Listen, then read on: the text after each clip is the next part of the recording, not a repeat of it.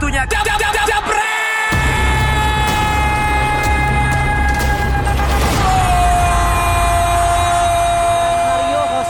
Host Kargus tidak bersama kakak Nesa sepertinya. Kenapa jadi elu sih kakak Jalu? Aku ganti Nesa. Lu ganti Nesa nih? Ganti Nesa. Kenapa mesti elu? Gue pengennya cewek gitu. Kenapa ada elu di sini? Gini, masalahnya gak penting gak cowok atau cewek kan. Kenapa? Yang penting kasih sayang. Kenapa kasih sayang ya? Lu kok gak nyambung gitu? Udah lama gak siaran jadi gak nyambung gitu sama gue ya? Sengaja. Oh sengaja. Karena memang kita hari ini akan kedatangan dua pandit. Apa? Lambung aman lambung? Hah? Lambung aman lambung. Yang terakhir siaran kan kayak katanya gak pulang tuh. Lampung. Lambung. Oh, Lambung aman ya? Aman masih. Lo direkam lo sama Bang Valen kemarin. Pokoknya yang lo nggak pulang itu. Aman ya. Oke. Ya udah, nggak usah berlama-lama lah. Kang Jalu Novika, kita mau ngebahas apa nih? Pasti hasil Liga Champions malam. Terus hari Rabu ada Sabda Justin. Yang nungguin tuh Jebreaters, jadi siap-siap ya. Sabda Justin yang terakhir ya, mungkin kita lihat Tantang prediksi ya. Prediksi dua pandil. Untuk pandil-pandil nih kira-kira juga ada prediksi atau nggak pengen ngomong-ngomong silakan nih sambil kita ngebahas yang semalam nih buat bridging ntar. Hasil-hasil semalam ya. Hasil semalam. Ini yang kalau kita highlight adalah Real Madrid yang akhirnya seri sama PSG ya. Ya udah cukup juga untuk lolos. Abis itu Munchen yang Lewandowski nyetak rekor baru. Dia bikin 4 gol lawan Red Star Belgrade. Terus juga ada Tottenham yang comeback sama Mourinho. Ini Coach Justin pasti doyan nih ngebahas Mourinho. Mourinho mah gak pernah habis untuk dibahas. Pasti dibahas mulu ya. Kontroversi kayak Coach Justin juga. Yoi. Makanya kenapa Coach Justin tuh gak suka Mourinho karena sama levelnya. Mirip levelnya. Oke, ada juga Juventus yang menang tipis atas Atletico Madrid. Wah, ini lengkapnya. City juga akhirnya habis bensin nih kayaknya Bang. Sengaja. City kenapa? Habis ini dia ngegas di Premier League. Iya, nyalip Liverpool. Lo mau disalip Liverpool? Apa? Mau disalip? Harus realistis lah. Kenapa emang? Ya ntar aja kita bahas aja sama dia. Ya udah, Jebretes kalau misalnya juga punya komen-komen yang paling terbaik kita akan bacain nanti. Makanya tetap di Dewan Pandit Indonesia, kita akan kembali setelah ini. Oke, kita sudah kembali bersama dengan dua pandit plus Jalu Novika ya di sini. Langsung aja nggak pakai lama. Ada Om Sabto, ada juga Coach Justin yang sudah kembali untuk hari ini ngebahas yang semalam nih. Coach dan juga Om Sabto dan juga Kang Jalu ngelihat kita pertama dulu nih match yang di highlight ada berapa orang? 800 belum 1000 ya udah Om Sabto dulu ya. Ya udah oke. Real Madrid PSG nih yang paling di highlight adalah semalam tentang keputusan VAR yang kayaknya kontroversi nih. Wasitnya jadi kayak kok kayaknya kontroversi ya, emang kontroversi gimana? Emang kontroversi ya udah sorry dong nambahin lu mah. Galak banget kan Nesa kagak galak? Iya kan lagi mau dapat. Oh iya. Kalau nggak dapat bingung ya? Iya. Ya udah ya lanjut ngomongin bola. Gimana kontroversi VAR semalam nih kalau Om Sabto melihatnya seperti apa? Kontroversi ya mungkin kalau kita lihat dia kan harus ngambil keputusan yang mundur kan? Ketika pelanggaran itu kartu merah lalu ada di apa dianggap di dalam atau di luar kotak penalti dia udah memberikan kartu merah karena kan VAR boleh muncul ketika salah satunya adalah kartu merah kan, apakah itu keputusan yang benar, apakah itu yang salah, atau juga gol gitu kan. Tetapi kalau dalam langkah menuju gol, kalau sebelumnya ada pelanggaran kan juga sering juga mundur kan wasit kan, bahkan dilihat oh sebelumnya ada pelanggaran di situ. Jadi bukan hanya golnya atau pelanggaran menjadi gol, tapi apakah ada pelanggaran sebelumnya itu kan kerap dilakukan juga. Cuman ini kayaknya karena ada kartu merah di situ, lalu terlihat emang seperti sebuah pelanggaran terjadi di situ, tapi kalau lihat mundurnya kok nggak terlalu kayak sebuah pelanggaran, kedorong juga pun kayaknya tidak, banyak yang bilang ini kan kayaknya bukan pelanggaran nih, bahkan Fabregas bilang gitu kan, ini bukan pelanggaran nih, harusnya bukan pelanggaran, harusnya itu tetap menjadi sebuah penalti dan kartu kuning mungkin ya, bukan kartu merah. Mungkin dia udah kasih merah kok. Mungkin dia udah kasih merah duluan kan maksudnya. Bisa diubah kan ketika VAR itu dimundurin gitu.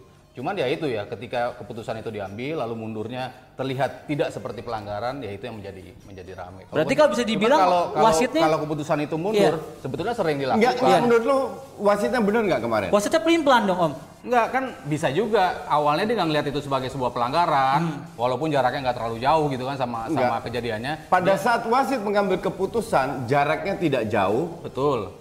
Ada gerakan seperti mendorong dan dia bilang melanjutkan pertandingan. Play on tetap ya.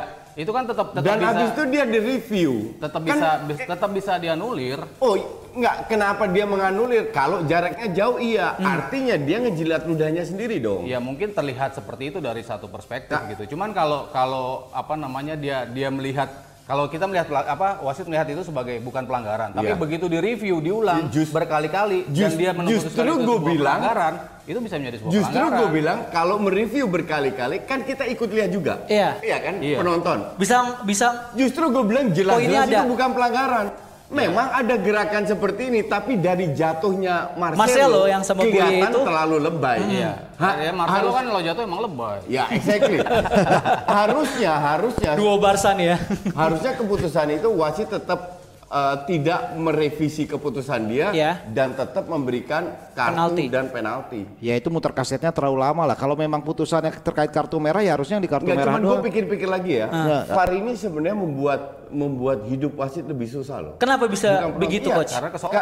Karena kesorot dan diulang-ulang kita bisa lihat gitu kan. Dan ini bukan pertama kali wasit mengambil sebuah keputusan di review, keputusan sendiri diulang lagi setelah melihat VAR. Dan dia bener-bener yang dia lihat itu juga dilihat sama penonton. Jadi kalau dia salah mengambil keputusan jadi kontroversial. Dia akan jadi dibully sama penonton juga dengan hasilnya. Bukan di penonton yang nonton, dibully satu stadion dunia netizen. Iya makanya kita jadi seribut ya dibully sama DPI ya netizen ya. Piala Dunia kemarin kan banyak banget kan kejadian seperti itu kan. Gol sudah disahkan tapi dimundur lagi ternyata ada pelanggaran sebelum itu dianulir kan. Juga kerap terjadi. Cuman murninya emang keputusannya ya wasitnya. Sosok individu. Di luar gue bilang itu harusnya penalti. Di luar itu ya Madrid mainnya kemarin keren loh.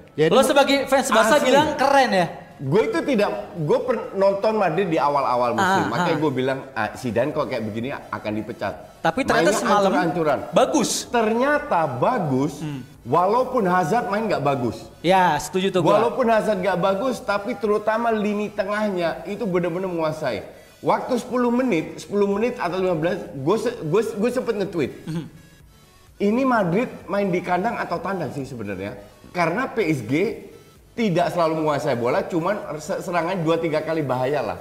Tapi habis itu satu match dikuasai Madrid. Semuanya. Asli. Berarti kalau golnya PSG pun sebenarnya menurut lo main di kandang tapi kan. Iya, main di kandang. Itu kalau kita ngelihat 2 gol dari PSG itu hanya 2 kesempatan yang mereka dapatkan. 3 menit tuh ya dapat 2 gol. Yang mereka dapatkan di babak kedua. Nah, yang harus dirubah itu sebenarnya kalau gue melihat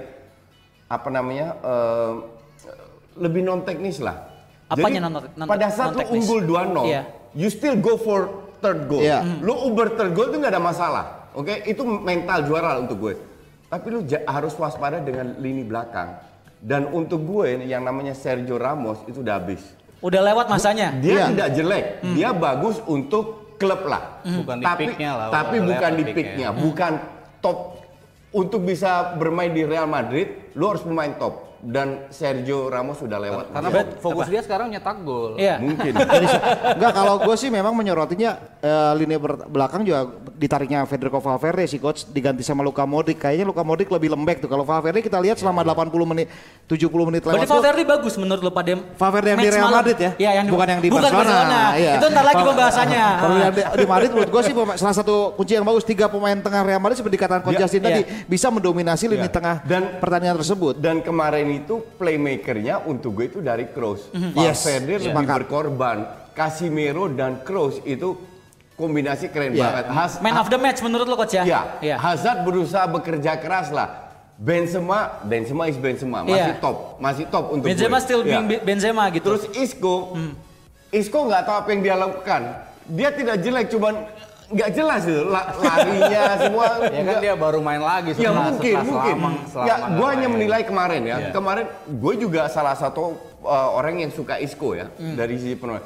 Tapi kemarin Isco sama Hazard nggak jelas gomanya. Ya kan yang kita bahas kemarin kita bahas apa perubahan signifikan dari Madrid ya munculnya Valverde sebetulnya kan itu kan. Itu kunci utamanya menurut Om Sabto. Ketika ada Modric dan juga Kroos kan yang mati-matian dalam defense kan Casemiro gitu kan. Jadi Kroos dan itu tuh nggak bisa bebas untuk berkreasi ketika cuman ada satu yang pelapis. Nah, masuknya Valverde ini agak ngebantu Casemiro doang. Jadi Casemiro tuh nggak harus melakukan peran ganda gitu. Ada teman yang bisa menemani. sehingga Kroos bisa main kayak kemarin, keluar banget. Dan dia berapa kali juga lakuin syuting dari luar kotak penalti ya? Kroos. Di luar itu, di luar syuting, bahkan dia nggak cetak gol, untuk gue itu nggak penting. Lu kalau berada dalam posisi seorang box to box, artinya lu harus bisa menyerang dan bisa juga bertahan. Setuju. Okay? Yang susah kan sekarang adalah lu harus beradaptasi dengan pemain-pemain bintang lu di depan. Entah itu Isco, entah Hazard. Kenapa? Pada saat kita menyerang kan bisa diserang balik. Jadi lu harus jaga jarak. Ngerti nggak? Iya. Jaga jarak pada saat lu passing atau diserang balik. Jarak ini harus pas. Tidak boleh kejauhan, tidak boleh terlalu dekat sehingga lu bisa menahan. Toh tujuan lu juga menahan serangan lawan. Sebagai defender, nggak bisa hanya Casemiro doang. Okay? Dan itu yang dilakukan Kroos sangat berhasil. Dia tidak hanya passing kiri kanan, enggak, dia banyak true pass ke lewat tengah. Okay. Karena ada akurasi passing tinggi dan ada space yang diberikan oleh PSG. Oke, kalau Coach Justin bilang memang lini tengahnya Real Madrid bagus banget semalam, tapi kalau kita melihat sendiri lini tengah dari PSG itu seperti ini apa? Ini kebalikannya, ya mereka. Kalau gue melihat bahwa lini tengah PSG ini gue heran emang karena takut lawan Real Madrid apa jadi enggak. Iya, karena memainkan pemain yang tipenya semua kayaknya tipe bertahan semua ya. Ferrati, Gueye, satu lagi siapa yang enggak jelas. Nah, Marquinhos dipasang lagi sebagai gelandang pertahanan. Ini tiga Marquinhos itu kan center back. Iya, center back. Nah, dari tiga pemain ini paling yang bisa passing cuma Ferrati doang lagi, tapi Ferrati pun tidak terlalu bagus juga dalam passing ya. Ini yang membuat mengapa lini tengah Madrid bisa begitu mendominasi. Mungkin dia pasang tiga pemain gelandang tengah yang karakternya lebih defensif, bukan menyerang. Dia memasang Di Maria di kiri agar Di Maria at least bisa masuk ke dalam sebagai playmaker lah, kasarnya begitu. Tapi lo kan nggak bisa mengharapkan seorang Di Maria bisa ngacak-ngacak Madrid, ngerti nggak lo? Ini pun pemain bagus yang sudah melewatin topnya. Udah lewat masanya. Udah lewat. Harusnya seperti biasa Neymar di kiri, Mbappe di kanan, si Icardi atau Cavani di tengah, Neymar Mbappe agak mundur ke belakang. Kalau perlu Di Maria pasang di tengah dengan 2 DM. Oke, tapi coach kalau misalnya kita ngelihat di match pertama, Di Maria kan bikin gol juga tuh, bikin ngacak-ngacak Madrid. Jangan kardus. Gol tapi itu dengan permainan yang bagus banget pada saat itu, dia bisa ngacak-ngacak Madrid. Madrid juga belum menemukan performa terbaiknya. Lu nggak dengar tadi coach Justin ngomong? Sabar dong, ini dulu dijelasin dulu sama coach Justin. Madridnya juga dalam masa yang tidak terlalu lagi ancur-ancuran lah dan situ diobok-obok sama PSG. Mereka layak menang dengan berapa? 4-0 ya? 3-0. Mereka layak menang dengan 3-0, tapi kalau gue bilang kemarin itu kalau Madrid bisa meneruskan ini terutama dari sisi serangan, fokus perbaiki pertahanan lagi, jangan terlalu nafsu. Ramos kan ke depan terus kemarin. Iya. Dia cocok kayaknya gantiin Benzema di striker. Kalau itu lebih ke belakang lagi. Madrid ini bahaya nih. Bahaya. Oke. Maksudnya kalau ngelihat kemarin ya, kan masuknya Modric kan sebetulnya kan lebih ofensif kan logikanya gitu dibandingkan Valverde. Cuman kan keseimbangan itu lini tengahnya jadi hilang gitu kan. Itu kan udah 2-0 pas dia masuk. Udah 2-0. Iya. Enggak, masih 2-0 belum. Iya, belum 2 sama. Inilah pergantian untuk gue agak aneh. Kenapa harus memasukkan Modric sementara udah unggul 2-0? Ngerti nggak? Oke. Lebih baik defense. Enggak, maksudnya udah komodisi yang paling pas. Kan permainan yang sudah ada, karena sudah pas, sudah bagus. Kenapa harus dirombak lagi? Oke, sebentar coach dan juga Om Sabtu dan juga Kang Jalu, ini kita akan ngebacain komen dari Aspirasi Soft. Fede Valverde sangat bekerja keras tadi malam, sangat membantu terjadinya gol pertama, membuka ruang dan ikut menekan PSG sangat pada saat menguasai bola. PSG menjadi agresif saat Valverde ditarik. Setuju nggak menurut Om Sabto? Ketika Valverde ditarik, PSG malah makin terus susah untuk menyerang. Iya. Tapi kan kalau kita ngelihat peluang dari PSG sendiri sebenarnya nggak banyak gitu kan, dia cuma ada 3 peluang lah. Tapi 2 menjadi gol. Ini kan suatu bukti bahwa level Liga Champions itu satu kesalahan kecil tuh fatal akibatnya gitu, dan kelengahan di lini belakang jadi lahir 2 gol, terutama gol kedua ya. Iya, itu 3 menit terakhir begitu tuh ya. Buka kalau yang Mbappe kan emang ada deflection agak susah gitu ya untuk bisa. Cuma kalau kedua tuh betul-betul kelihatan bolong-bolong.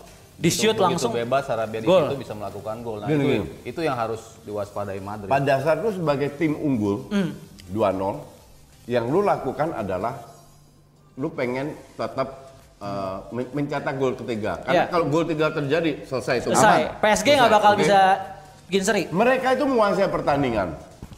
Oke? Yang gue tidak habis pikir adalah kenapa lu tarik Valverde menggantikan pemain dengan peran yang berbeda yang lebih ofensif. Yang umurnya sudah 32.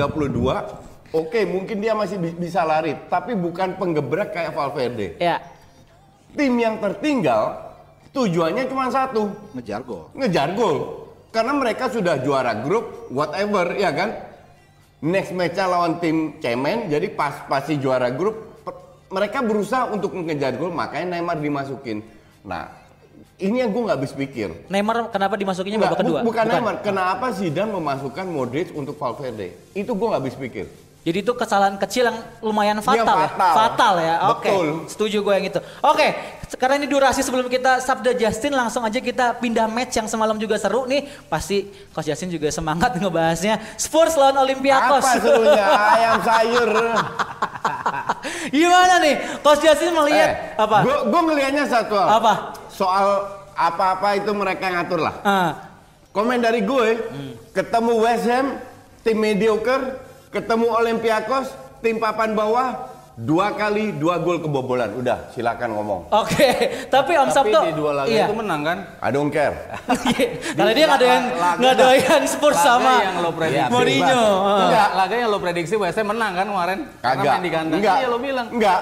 Kalau Mourinho untuk gue lawannya semua menang. Jadi mau West Ham mau apa I don't care. Oke.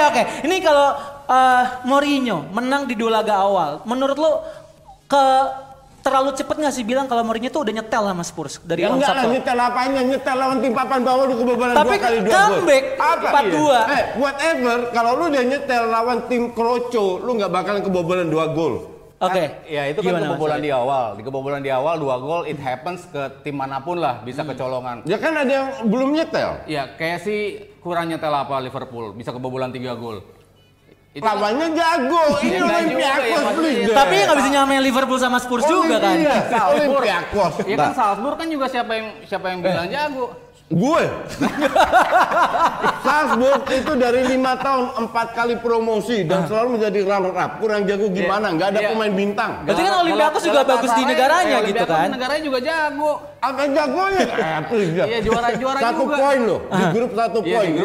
Jago gimana? Ya kan maksudnya kan lu nggak ada maksudnya 1 poin 1 poin. Enggak, lu bilang apa namanya lawannya kebobolan gol itu it happens in football. Tapi gimana lu bereaksi? Nah Mourinho kemarin melakukan reaksi yang luar biasa. Dan yang bikin yang bobol tim super ayam sayur pula. Ya, yang penting kan habis itu dia bisa golin 4. Ya iyalah lawannya cemen dia bisa lah main di kandang sendiri. Kita ngeliatin aja. Kalau nggak jago, kalau nggak punya strategi kan ya nggak mungkin bisa ngegol. Nggak perlu strategi, uang pemain hebat semua udah main aja sono, duduk aja lah. Gol kan kalau persahabatan bisa. Ya udah berarti kita balik lagi sama Mourinho nih. Coach Justin dan juga Om Sabto ini juga ngomong dong jangan lupa tadi lagi debat dulu, biarin aja. Ya lu potong dong biar rame gitu. Biarin aja. Ketika dia kebobolan 2 gol it happens, apalagi baru 29 menit kan. Yes. Di momen tersebut Mourinho berani untuk narik iyalah lu ketinggilan. Ketinggalan coach ya. Cari revisi dikit coach ya ketinggalan.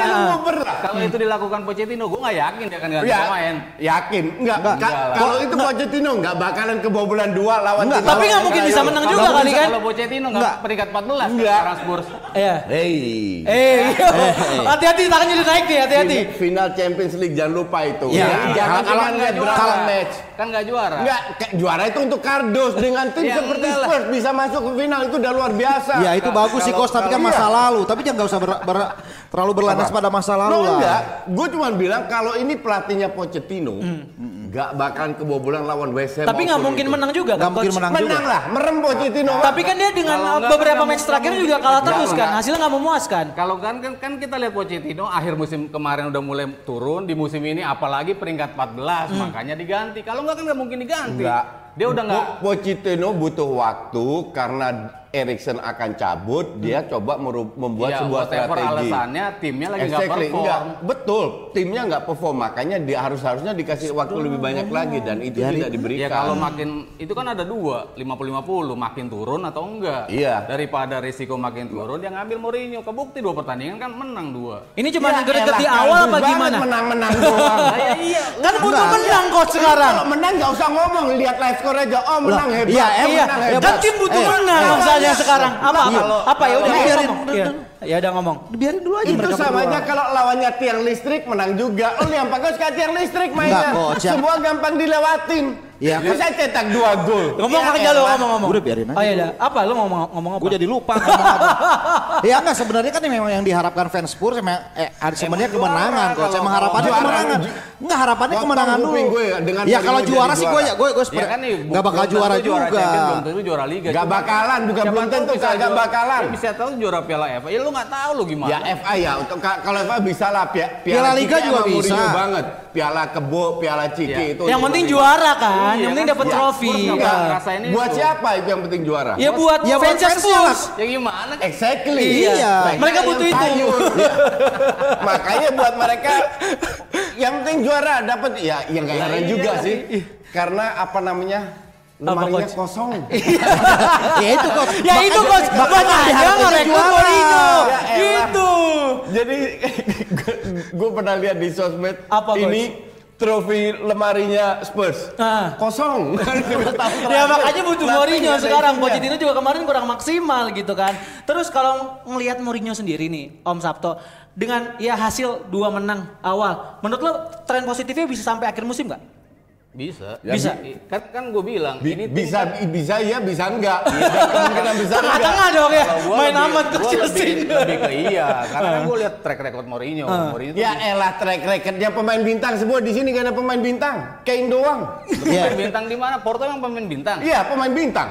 Kaget waktu siapa? Dulu Manis, Deco, Vitor Baia. Sebelum orang kenal Deco. Enggak, itu jadi bintangnya setelah di masuk ke Liverpool. Ya udah, Gang Kardus.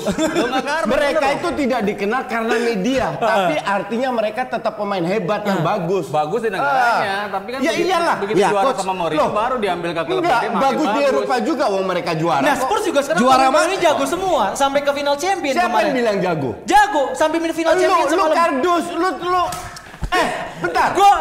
Iya, Coach, gimana? Jelaskan parameter jago apa sekarang gue. Nih, karena gue ngelihat kemarin mereka bisa sampai final champion dengan terbukti pemainnya cuma segitu-segitu aja. Iya. Kenapa bisa sampai final champion? Berarti Pochettino bagus, pemain juga oke. Enggak, lu bego. Benerin. Mereka itu lolos 2 kali kena gol away. Gol lawan Ajax di menit ke-94 di detik-detik terakhir jatuh dari langit.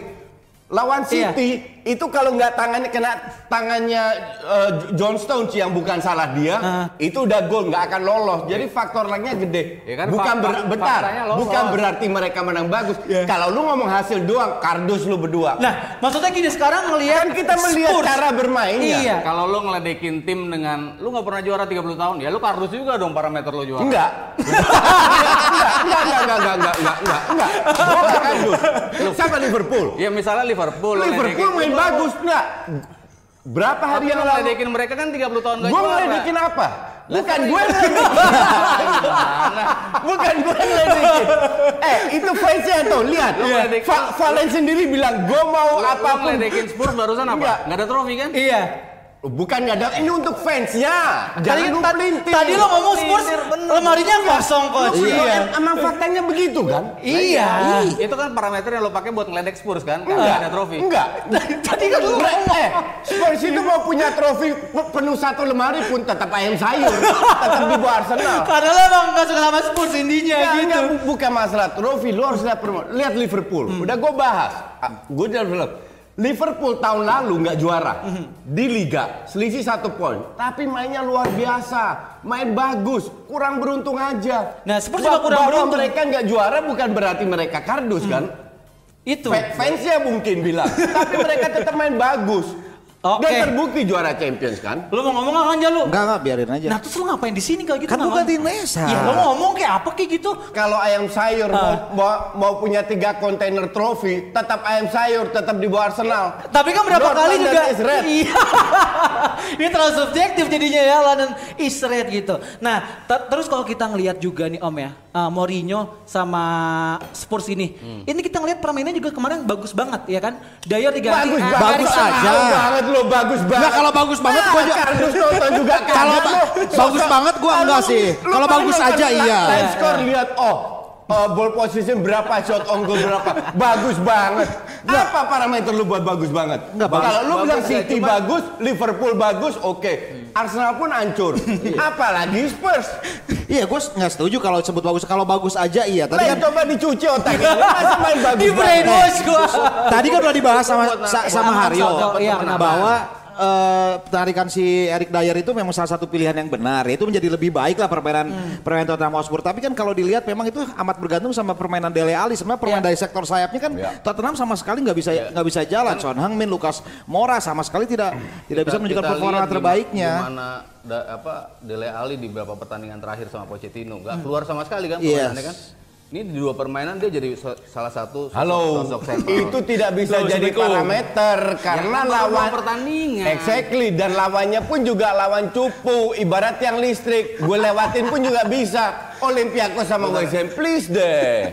Kemarin Arsenal dua sama juga, iya. Sama Arsenal diobok-obok.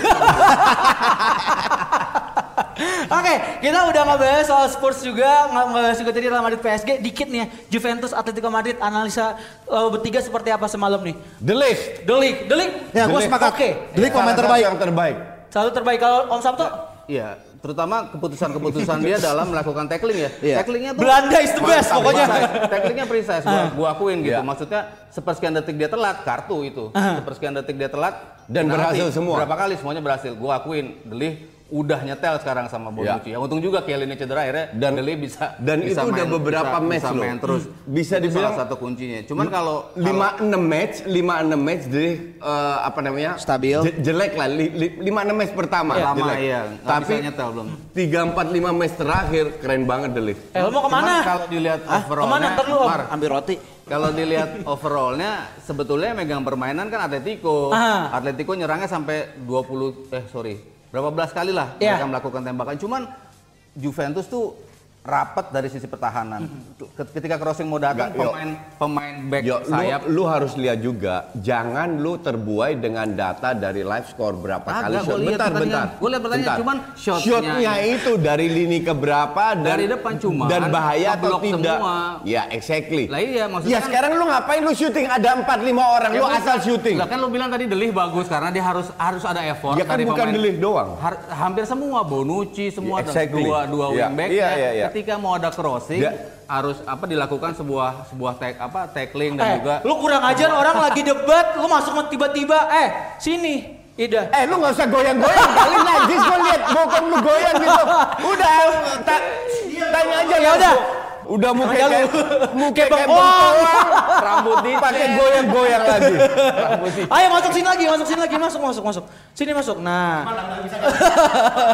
pakai UKNC dong udah bisa ganti pakai UKNC dulu baru bisa lo pakai G-string lo abis nih ya nggak kelihatan amit pakai G-string oke abisnya melanjutin tadi Juve sama ATM terus lo ngelihatnya memang jangan dari data aja gitu iya dari sisi permainan berapa kali itu kan ketika ada crossing mau datang, itu kan pemain-pemain Atletico kan bagus dalam melakukan crossing. Lalu Morata bagus dalam bola-bola atas. Cuman antisipasinya itu nggak keburu bola naik, cuman di sliding duluan sehingga bola itu tidak precise. Lalu ketika ditembak, nutupnya tuh cepat sehingga timing betul. Tepat. Nah itu yang membuat Atletico nggak tepat sasaran karena peluangnya nggak bersih gitu. Cuma mereka melakukan setengah peluang, banyak melakukan tembakan. Tapi dari luar kotak betul-betul di luar kotak, berarti kan mereka bisa sampai ke situ gitu. Tapi kalau melihat hasil Atletico di La Liga beberapa atau so far lah berapa 13 match, 12, 14. Kebanyakan draw-nya dia. Kebanyakan draw. Iya. Masalah Atletico justru adalah lini belakang. Ketika mereka kehilangan Godin salah satunya, Juan Fran, Felipe Luis, pemain-pemain inti mereka kan. Berapa kali mereka main dengan komposisi back yang betul-betul baru. Oke, Lodi mainnya bagus sisi kiri, tapi di tengah Hermoso kadang-kadang berapa kali melakukan kesalahan itu. Ketika mereka biasa menang dengan skor 1-0, 1-0, 1-0 dan selalu kebobolan. Sekarang kebobolan gitu, nggak cukup efektif. Mereka memang bisa mencetak skor paling banyak Atletico di musim ini adalah satu sama. Paling banyak tuh ya. Paling banyak. Udah kelamaan ngoceh ntar jam gue jatah gue hilang. Musim lalu. Ya udah. 1-0. Itu berarti ada bukti. Lu tadi nanya gue jawab. Oh iya benar. Yang benar dong. Iya lanjutin Om. Dikit Om. Iya dikit Om. Kesel gue sama lu lama-lama. Kenapa lu yang kesel? Sama Hari yang kesel sama gue. Ya udah. Jubreters, abis ini langsung aja kita lihat Sabda Justin. Ya, selamat malam. Ini jatah gue untuk ke Justin. Waktunya nggak banyak, tapi Yang ingin gue bahas adalah satu topik yang sering kali diminta netizen di IG gue, di YouTube gue, yaitu tentang Leicester. Banyak pertanyaan, coach kenapa Leicester begini, coach kenapa Leicester begini. Ini sekarang gue jawab, oke? Dalam 5 menit, analisa menurut gue, lo boleh setuju nggak setuju itu hak lo, tapi ini menurut pendapat gue. Kita tidak hanya melihat dari luar skor, kita flashback lagi. Pada saat Rodgers masuk, Leicester itu bukan klub besar. Walaupun mereka 3 tahun lalu pernah menjadi juara, tapi image-nya masih tim papan tengah. Sebagai tim papan tengah, bebannya tidak besar. Tidak dari fansnya, tidak dari manajemennya.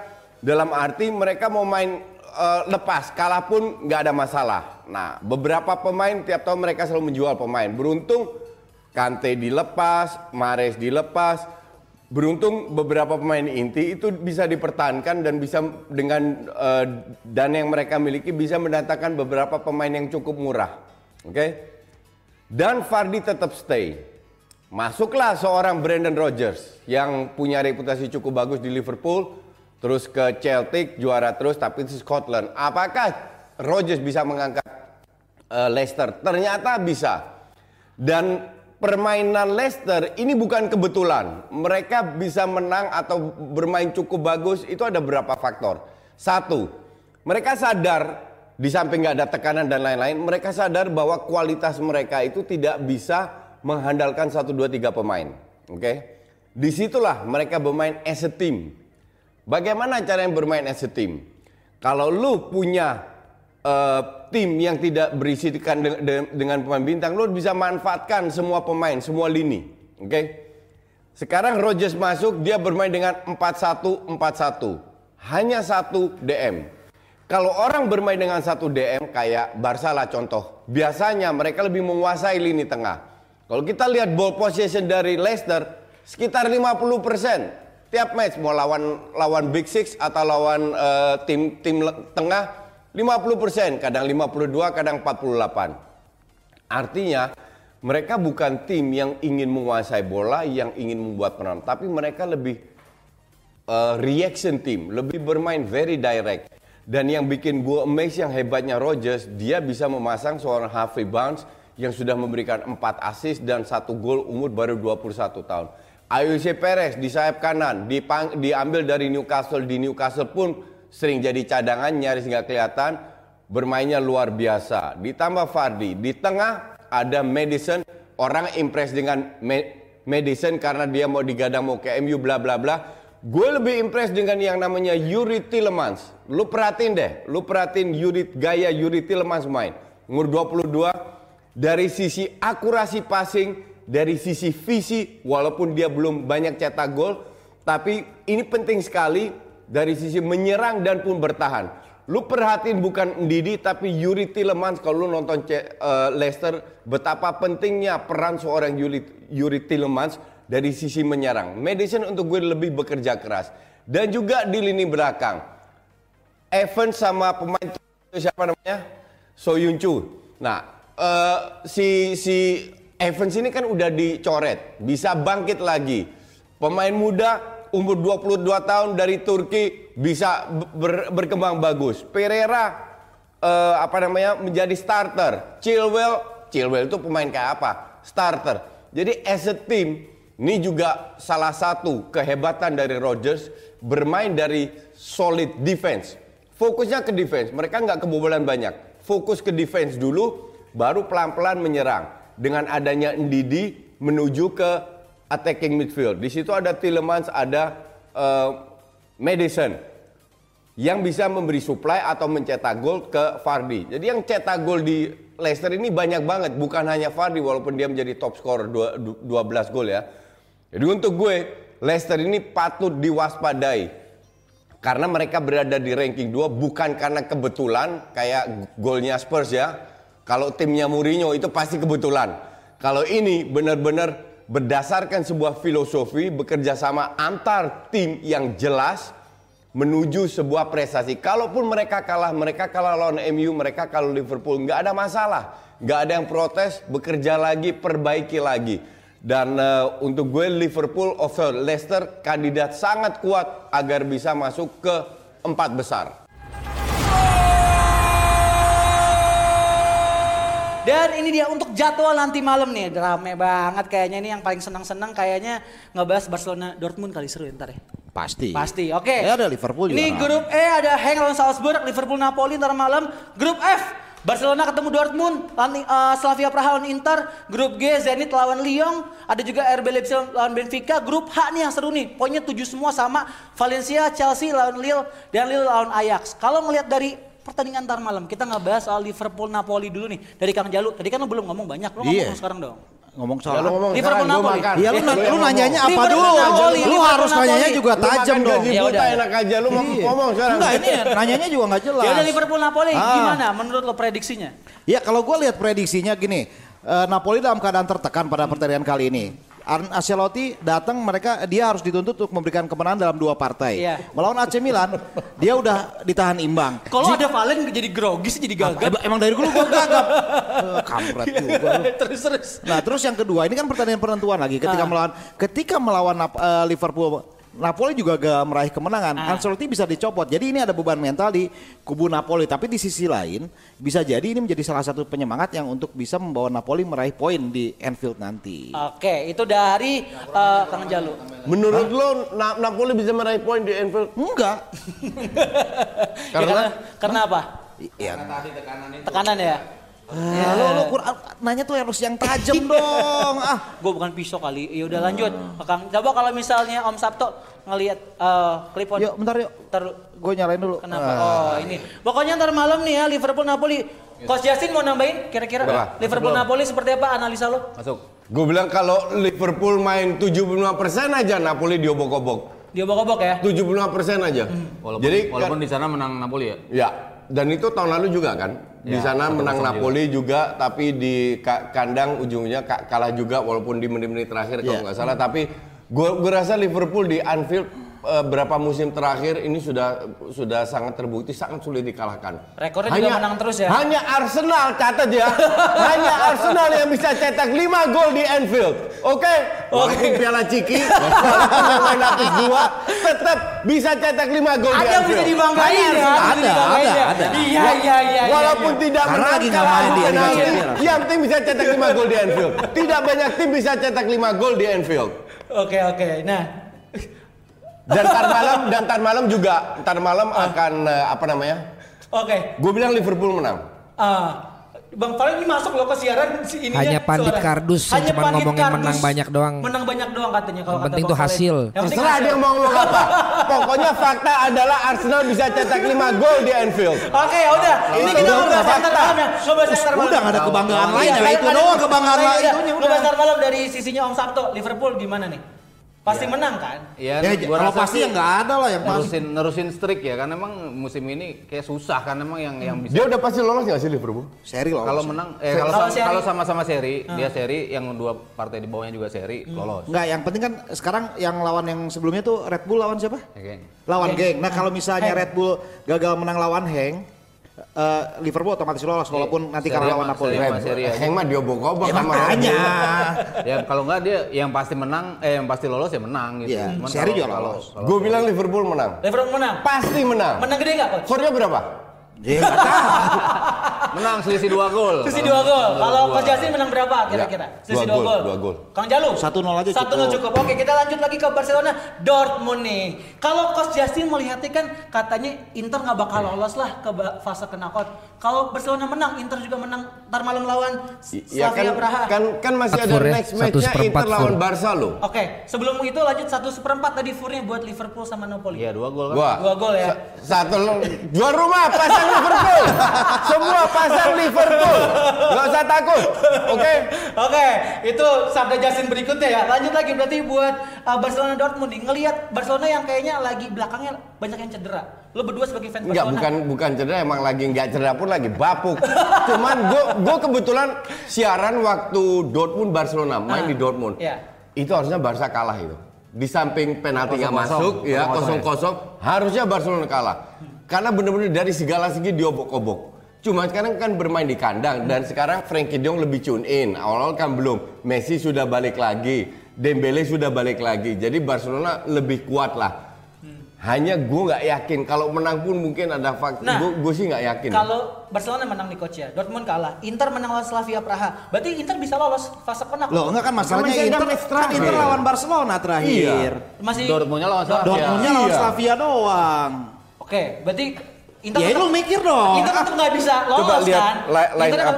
Inter tetap nggak bisa lolos nih coach. Bisa kita lihat nih untuk di pertandingannya. Kalau dari Om Sabtu gimana melihat Barcelona? Iya, kalau di kandang sih gue rasa peluangnya untuk menang lebih besar lah. Nih kardus. Gimana coach? Barcelona 8 poin, Dortmund 7. Asumsi Dortmund kalah. Tetap 7 poin kan? Iya. Asumsi Inter menang. Tetap 7 kan? 7 sama. Next match-nya Barca Inter, Dortmund Slavia Praha. Dortmund kandang sendiri. Nah, kalaupun seri pun Dortmund kan unggul head to head kan? Iya. Makanya Dortmund yang lolos, sudah percaya gue lah dari bilang nggak pernah percaya. Sudah Justin, ya udah. Om Sabtu gimana melihatnya Barcelona dengan ya lagi jelek lah, cuma 4 gol di champion gimana? Ya memang udah hampir di musim ini kan kayak belum nggak nemu-nemuin gitu kan komposisi. Bukan di Champions League aja, di La Liga. Di musim ini gitu kan nggak ada komposisi yang ideal. Siapapun diubah. Pokoknya Valverde out. mau komposisi #Valverde out. Bahkan komposisi yang lo bilang harusnya main Vidal, Arthur, Rakitic dimainin De Jong, Rakitic dimainin. Jelek juga mainnya gitu kan. Emang komposisinya bisa dibilang lagi nggak bisa ditemuin komposisi terbaiknya. Cuman ya De Jong sendiri ngakuin oke, kita nggak ada dalam kondisi bagus, permainan kita tidak bagus. Yang penting masih bisa dapat poin, makin ke sana harapan dia udah bisa nyetel kan, karena komposisinya kan di tengah ada satu sosok sentral baru De Jong, di depan pun ada Griezmann yang ya ternyata nggak bisa nyetel juga. Gini. Yang jadi masalah dengan Barcelona kan sekarang kalau gue lihat ya pemain yang bisa memberi passing itu kan praktis hanya Messi. Ya. Padahal De Jong itu bisa. Iya, harusnya bisa. Cuman perannya itu tidak diberikan menurut gue sama Valverde untuk bisa bermain lebih ke depan lagi. Kalau dia melakukan itu, contoh paling bagus dia di timnas Belanda lah. Timnas Belanda nggak ada De Jong selesai itu. Karena dia mainnya bagus banget ya. Selalu bagus banget. Yang lain ancur-ancuran selalu dia bagus dan menang. Iya, dan menang, dan dia sering kali memberikan assist. Nah, peran seperti itu harusnya kalau Valverde pinter dikit aja, nggak usah banyak, dikit aja. Yang banyak pas Justin ya. Memberikan peran seperti itu dan yang lain nge-backup gitu loh. Dan itu makanya biar serangan tidak tergantung hanya Messi ada De Jong juga.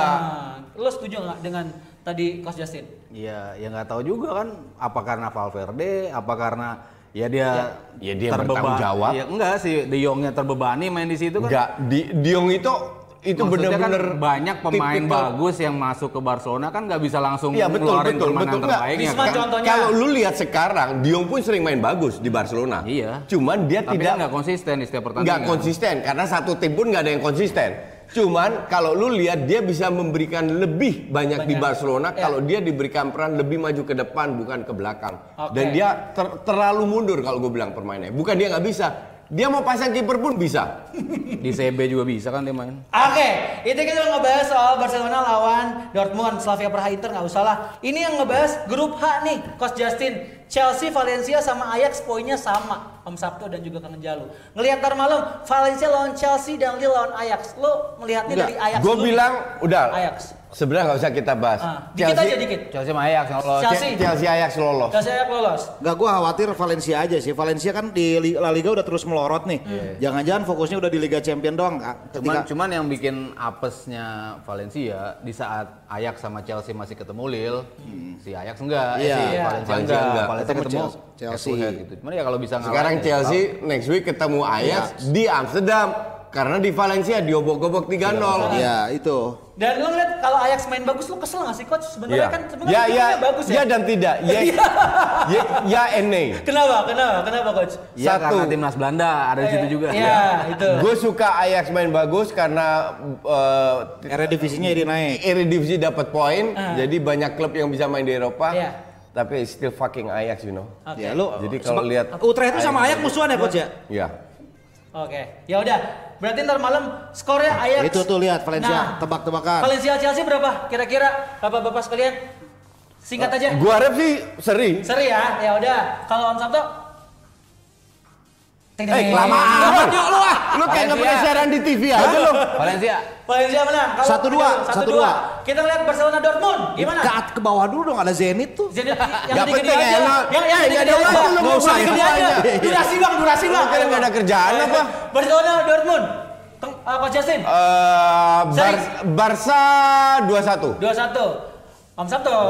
2-0. Kan jalu 3-1 Liverpool Napoli silakan 1-0 gua tadi 1-0, kan udah ya? Tadi kan udah dibahas. Iya Coach Justin 3-1 dibungkus 3-1. Oke semuanya kita lihat ntar malam kira-kira siapa yang menang, dan jangan lupa untuk selalu subscribe dan follow Jebret Media. Jangan lupa juga hari Jumat nih Bang Valen akan latihan namanya jadi caster games. Wah tungguin tuh ya gimana serunya. Terus nggak ketinggalan e-sport kita dari Bang Valen, gak ketinggalan ada juga namanya Women on Top sama Bapak. Besok ada bahas kita jelang semifinal. Liga 1 Putri. Open casting host cewek. Okay, karena host cewek mulai pada bolos-bolos jadi gue open casting aja. Nah, sekarang ada open casting nih, apa? Gini. Kasih tau Bang. Iya, ini gue ngomong gak usah keras-keras dulu. Gini, enggak, gue kan gara-gara hari ini ganti perannya Nesa nih. Ya udah cepet aja. Iya, sabar dulu gue mau ngomong. Nah, jadi jangan sampai gue jadi host cewek di sini nih. Ayo dibuka pendaftaran buat host cewek, silakan daftar kirim ke Jebret Media untuk casting. Udah langsung suka-suka. Oke. Suka-suka pokoknya. Oke, sampai ketemu lagi. Kok suka-suka sih? Aku sakus. Oh iya salah. Hai pemirsa, inilah dia waktunya.